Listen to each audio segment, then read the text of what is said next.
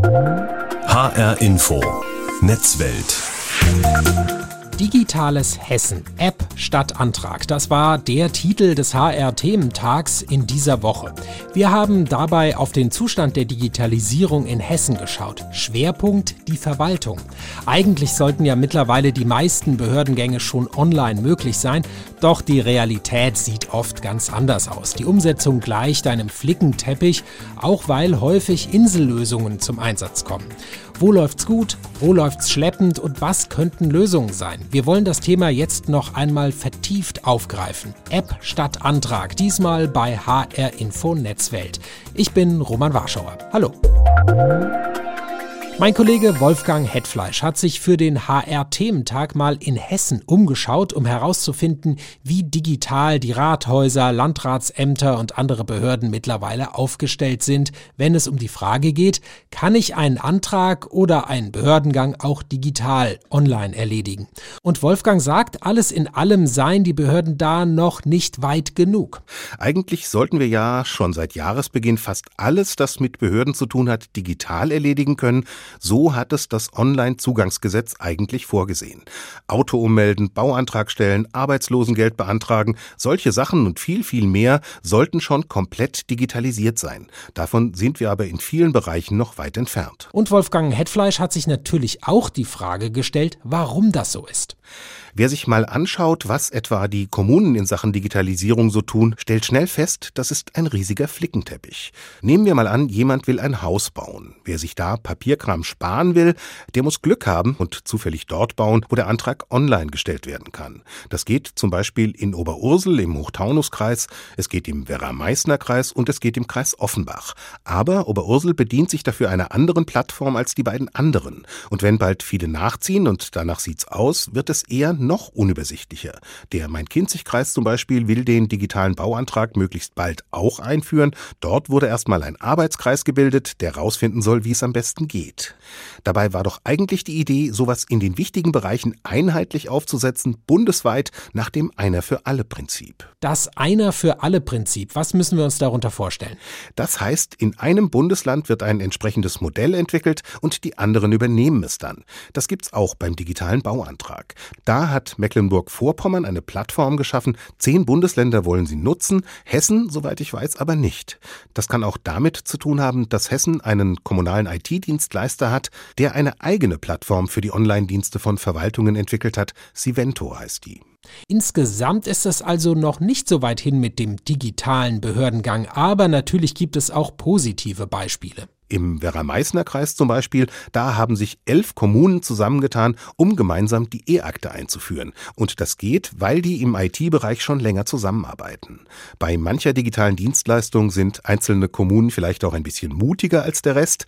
Wer zum Beispiel heiraten möchte, kann inzwischen in Bad Homburg und Wiesbaden fast die gesamte Bürokratie online erledigen. Aber zur Trauung müssen die Beteiligten dann natürlich doch noch in Fleisch und Blut auftauchen. Soweit also mein Kollege Wolfgang Hetfleisch mit einem ersten Überblick vertiefen will ich das jetzt mit Thomas Moiche. Er ist Professor an der Hochschule Hof und dort als Leiter des Kompetenzzentrums Digitale Verwaltung der Experte für unser Thema heute. Herr Moiche, wir haben gerade im Beitrag von Wolfgang Hetfleisch gehört, das digitale Rathaus, das ist in Hessen ein Flickenteppich. Die einen sind weiter als die anderen, es werden unterschiedliche Systeme für die gleichen Aufgaben genutzt. Ist da Hessen ein Sonderfall oder ist das ein bundesweites Phänomen? Es ist die Regel. Also wir haben ähm, bedingt durch die Struktur unseres Landes autonome Kommunen oder Gebietskörperschaften, Landkreise ja auch dazu. Ähm, wir haben den Föderalismus, ähm, das heißt, wir haben auf den unterschiedlichsten Ebenen unterschiedlichste Systeme im Einsatz, was das Ganze natürlich nicht unbedingt erleichtert. Gibt es da Vorreiter, die man nennen kann oder vielleicht auch besonders schwierige Nachzügler? Also was ein grundsätzliches Thema ist, das hängt aber sehr stark ab von den einzelnen Bundesländern, die unterschiedliche Größenordnungen von Gebietskörperschaften haben. Äh, man kann schon ziemlich klar sagen, je kleiner die Gebietskörperschaft, desto schwerer fällt die Digitalisierung, weil man sich natürlich auch unter wirtschaftlichen Gesichtspunkten überlegen muss, brauche ich eine digitale Anwendung für irgendwie zehn Fälle, die ich im Jahr habe bei einer sehr kleinen Gebietskörperschaft. Also ich wohne in einer Stadt mit 3000 Einwohnern, die natürlich eine volle Verwaltung hat, aber für die lohnt sich nicht mal ein Scanner für den, für den Ausweis. Also weil die sagen, wir haben so wenig Verkehr, Parteiverkehr, das lohnt sich einfach nicht. Und das ist natürlich ein Argument, das kann man auch nicht einfach vom Tisch schieben, vor allem wenn die dann alle die Systeme noch selber finanzieren müssen und kaufen müssen. Das Online-Zugangsgesetz, das hatte ja eigentlich vorgesehen, dass der digitale Weg zu Behörden und Ämtern heute schon viel weiter ist, dass da sehr viel mehr möglich ist. Und das, was Sie gerade genannt haben, das sind aus Ihrer Sicht da auch größten Hürden, die das bisher verhindert haben? Also das Online-Zugangsgesetz vielleicht zunächst mal ist ja eigentlich nur aus Sicht von Bürgerinnen und Bürgern ähm, gestaltet worden. Das heißt, man möchte den, den Anspruchsgruppen an die Verwaltung den digitalen Zugang ermöglichen. Jetzt ist mhm. der unter qualitativ sehr unterschiedlich. Also in den meisten Fällen muss ich irgendein Formular ausfüllen. Im blödesten Fall muss ich es, nachdem ich es ausgefüllt habe, dann ausdrucken. Ähm, manchmal kann ich es auch direkt abschicken, aber dann brauche ich wieder eine Originalunterschrift. Ähm, das funktioniert dann auch wieder nicht. Das heißt, ich muss dann irgendwie dann doch wieder zum Amt oder ich muss es zumindest dort per Brief einwerfen. Und was überhaupt nicht über das Onlinezugangsgesetz erfasst ist, ist eigentlich die Frage, was passiert eigentlich nach der Rathaustür? Das ja. heißt, es kommt vielleicht ein Formular an, das von den Bürgerinnen ähm, automatisch oder ausgefüllt wurde. Und nach der Rathaustür sitzt jemand, der tippt im blödesten Fall die Daten, die dort eingegeben sind, wieder ab. Und das ist natürlich eine Katastrophe. Professor Thomas Molche von der Hochschule Hof, Leiter Kompetenzzentrum Digitale Verwaltung. Es klang jetzt schon mehrfach an, ähm, die Systeme sind sehr unterschiedlich, vielleicht auch dem Föderalismus geschuldet. Von Kommune zu Kommune sehen die dann anders aus. Was, was müsste denn passieren, um das stärker zu vereinheitlichen? Wir haben ein Grundproblem und zwar das Onlinezugangsgesetz konzentriert sich ja auf die Fachverfahren, also sprich auf die Prozesse. Und das Onlinezugangsgesetz ist geschaffen worden, bevor man das Registermodernisierungsgesetz geschaffen hat. Was ist das Registermodernisierungsgesetz? Das heißt im Grunde genommen, dass jede Person eine, ein, eine ein eindeutige ähm, Identifikationsnummer bekommt. Das ist die, ähm, die ID, die Steuer-ID, die jede Person hat. Und damit ist die Person eindeutig identifizierbar. Und ähm, eigentlich hätte man zuerst mal die ganzen Datenbestände synchronisieren müssen und, und auch ähm, zentralisieren müssen und, und, und säubern müssen. Und dann hätte man sich im zweiten Schritt mit den Prozessen beschäftigt. Das, was wir jetzt gemacht haben, ist genau der umgekehrte Weg. Wir haben jetzt zuerst uns mit Fachverfahren beschäftigt, haben irgendwie einen großen Druck aufgebaut, ihr müsst es irgendwie digitalisieren, ohne dass wir aber an die Daten rangegangen sind. Aber die Digitalisierung, die Basis der Digitalisierung sind die Daten. Und ähm, nur ein Beispiel. Ich hatte mich vor einem halben Jahr umgemeldet und bin in eine Gemeinde gezogen, ähm, habe von dieser Gemeinde jetzt äh, letzte Woche einen einen Bescheid bekommen aus dem Grundsteu Grundsteueramt, der aber an meine alte Adresse gegangen ist. Warum ist es so? Weil die Datenbestände innerhalb der Gemeinde nicht synchronisiert sind. Das heißt, ich habe mich zwar umgemeldet, damit sind meine Daten im Bürgeramt verändert worden, aber in den ganzen anderen ähm, Datenbanken, in denen irgendwie mein Name noch auftaucht, hat diese Änderung nicht stattgefunden. Sie haben diese Steuer Identifikationsnummer genannt ähm, und gleichzeitig eben diesen Abgleich zwischen verschiedenen Datenbanken. Gerade bei dieser Steuer-ID, wenn die sozusagen die generelle Identifikationsnummer für Bürgerinnen und Bürger werden sollte, da habe ich so dumpf in Erinnerung, dass da vor allem Datenschützer äh, gerne mal Alarm schlagen.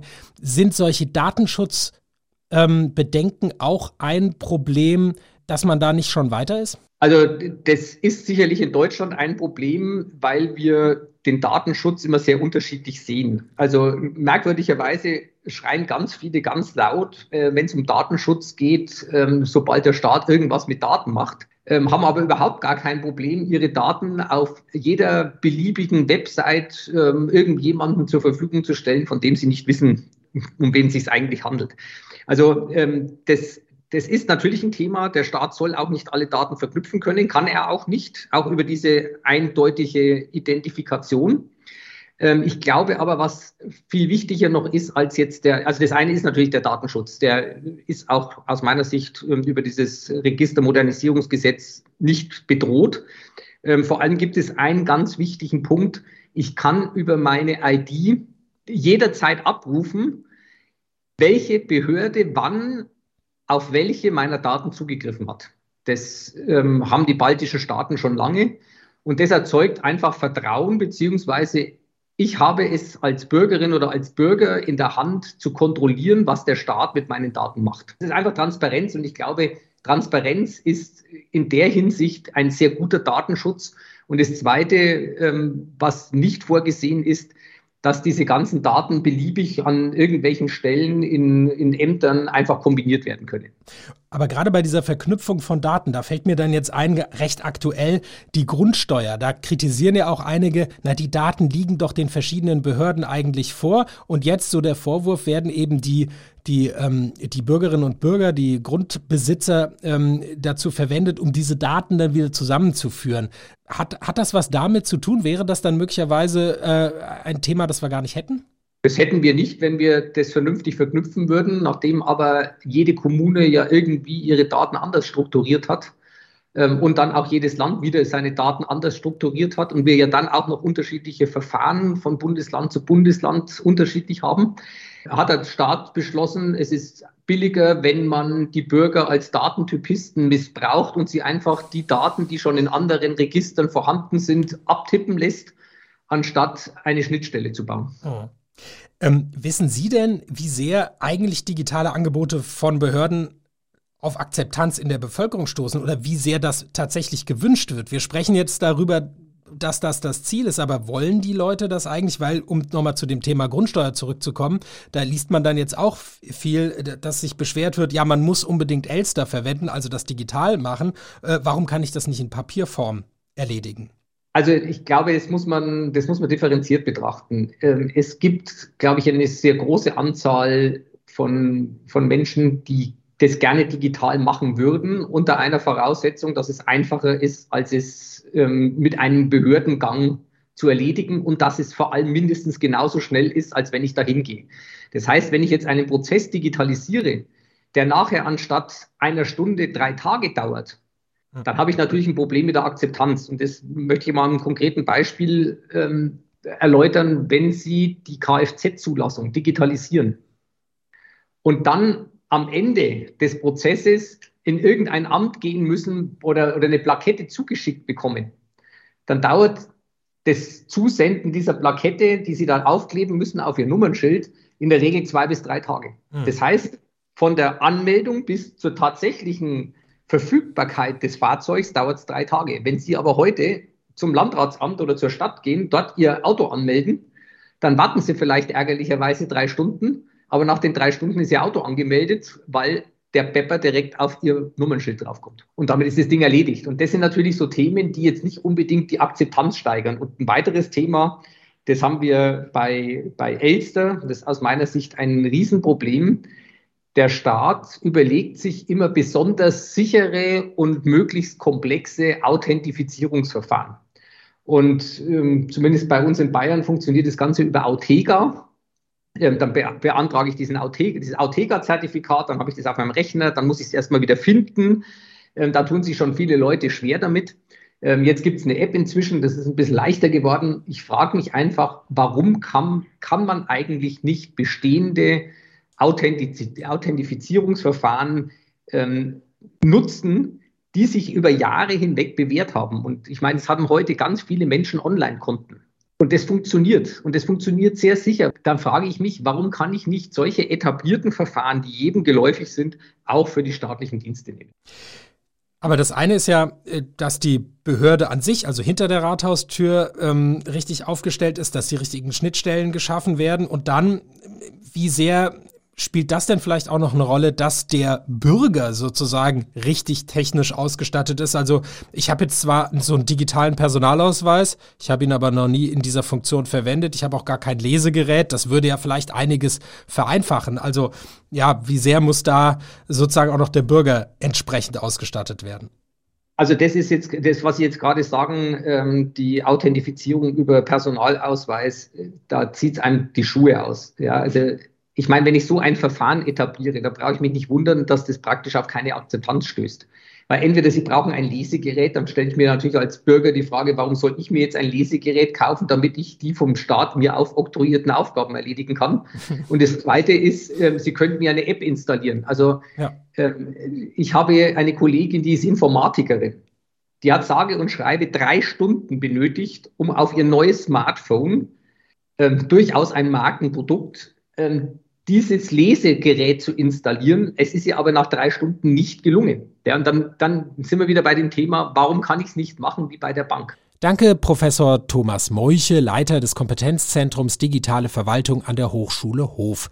Soweit bis hierher. Wir kommen gleich noch mal kurz zusammen. Also, das digitale Angebot der öffentlichen Verwaltung schwankt stark von Kommune zu Kommune, von Kreis zu Kreis. Oft ist das Problem, dass die Digitalisierung hinter der Rathaustür nicht weit genug ist, die Schnittstellen nicht funktionieren, Datenbanken nicht darauf vorbereitet sind.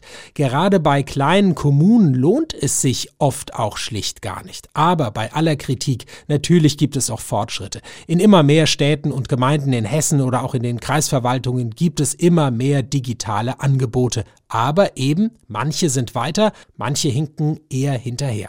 Ein Positivbeispiel hat wieder mein Kollege Wolfgang Hetfleisch herausgesucht und er ist dafür in den Rheingau gefahren. Eltville ist eine Modellkommune, wenn es um Digitalisierung geht. Im Winter geht es in Eltville eher beschaulich zu.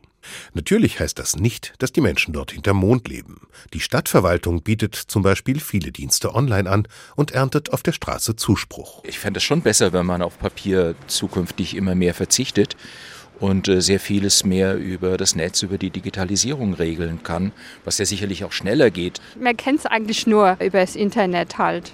Ne? Solange die Männer nicht meckern, funktioniert alles gut. Wer in Eltville eine Geburtsurkunde beantragen oder ein Gewerbe anmelden will, kann das am Computer tun oder am Smartphone.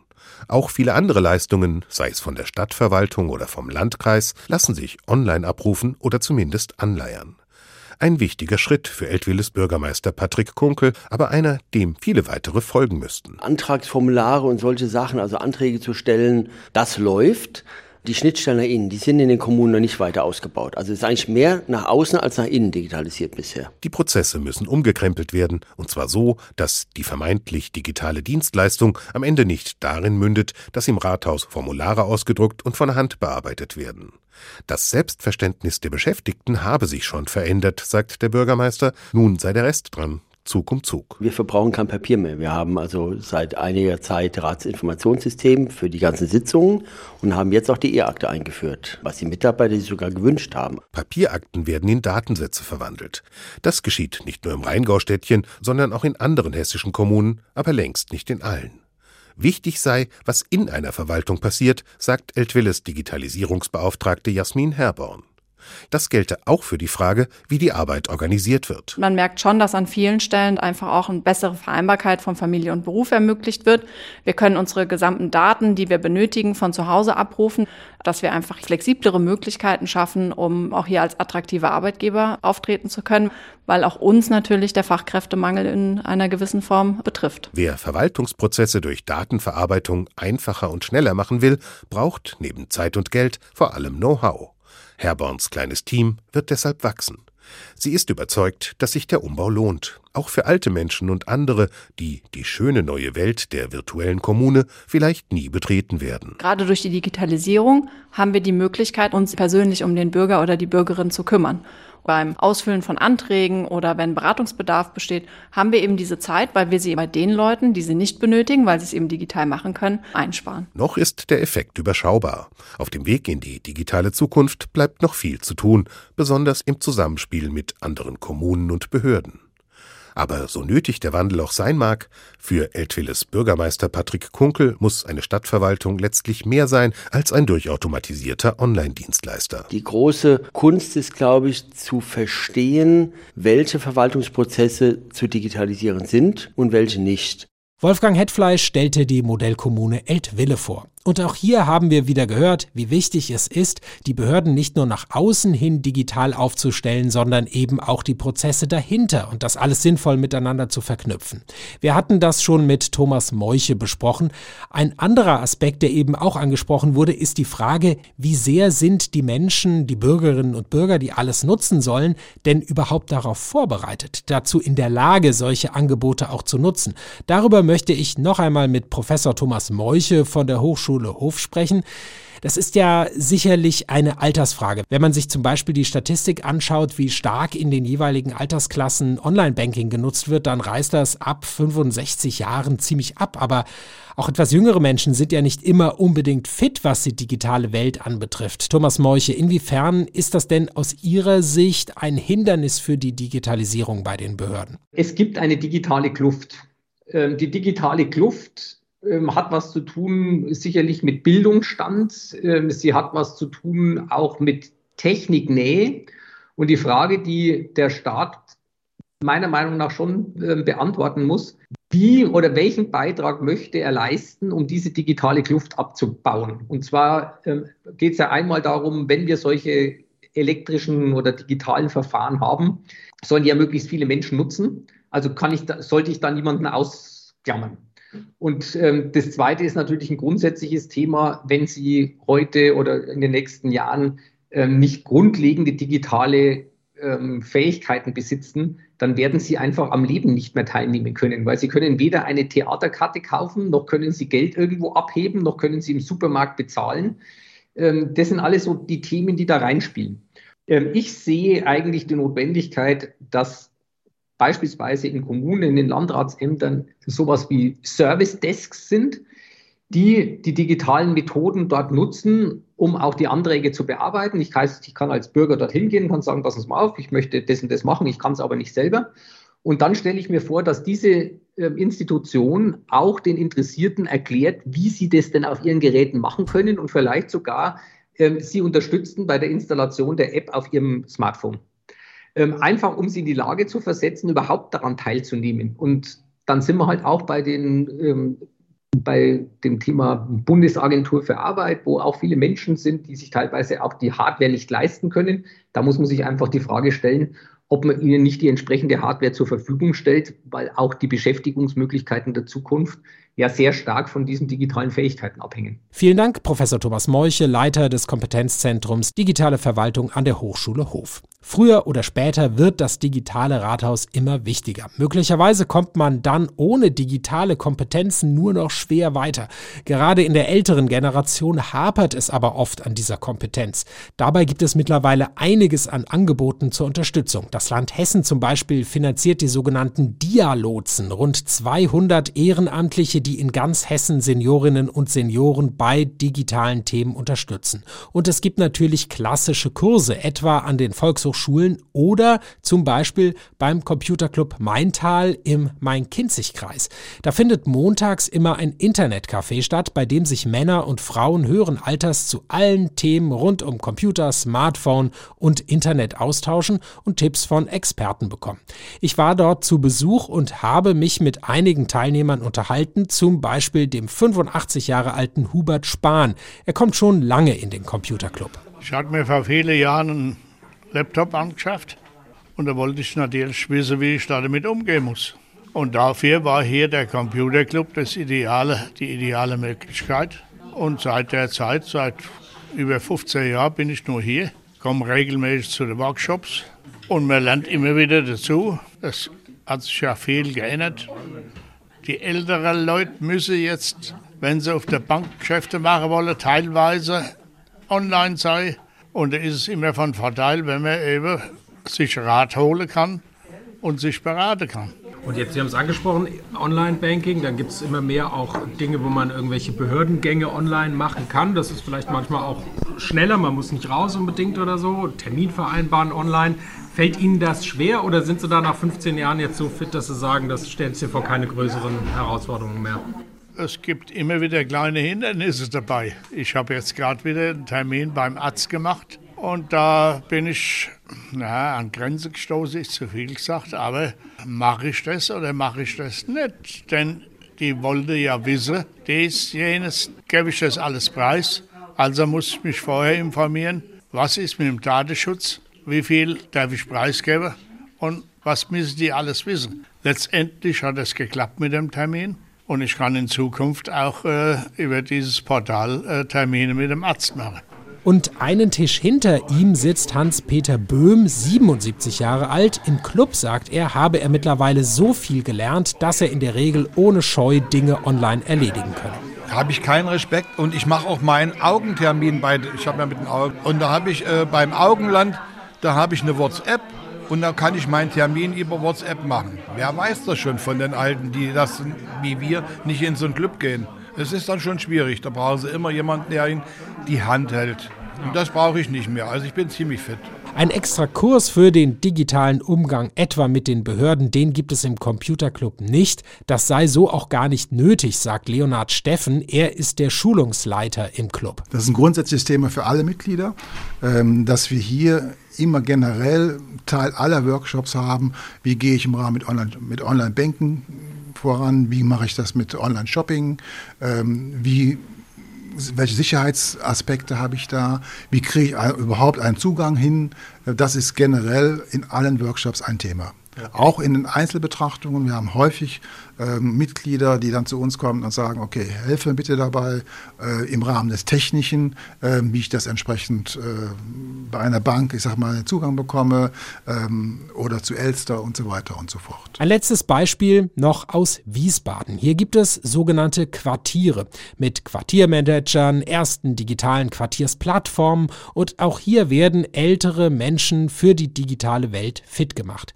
Ich habe mich für den HR-Thementag darüber mit Kato Otto Irmela Dietz unterhalten. Sie ist 78 Jahre alt und ich bin mit ihr per Zoom verbunden gewesen. Damit geht sie nämlich mittlerweile total sicher um. Meinen ersten Computer habe ich 2012 gekauft, also ein Notebook und habe dann mein Sohn hat mir ganz viel erklärt, meine Enkelkinder kennen sich total aus, die haben mir ganz viel erklärt, also ich habe mir ganz viel sagen lassen immer wieder. Und dann habe ich mir irgendwann, ich weiß nicht, ich glaube 2016 das erste Mal ein Smartphone gekauft und äh, bestellt. Und auch da habe ich ganz viel geholfen bekommen.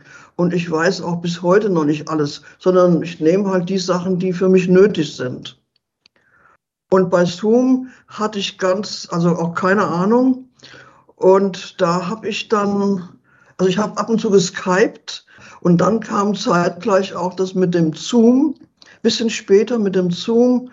Und ähm, das wurde mir hier beigebracht, hier in dem Quartier. App statt Antrag. Bis das in Hessen flächendeckend gilt, muss noch einiges passieren. Vor allem hinter den Kulissen ist noch vieles Flickwerk. Sind Daten nicht optimal auf schnelle, effiziente Vorgänge ausgelegt. Für den Nutzer sind Anmeldung oder Authentifizierung zudem oft umständlich gestaltet. Und auch die Bürgerinnen und Bürger selbst dürfen beim Übergang zur digitalen Verwaltung natürlich nicht zurückgelassen werden. Das war HR Info Netzwelt. Die Sendung finden Sie unter anderem auch in der ARD Audiothek. Mein Name ist Roman Warschauer. Tschüss.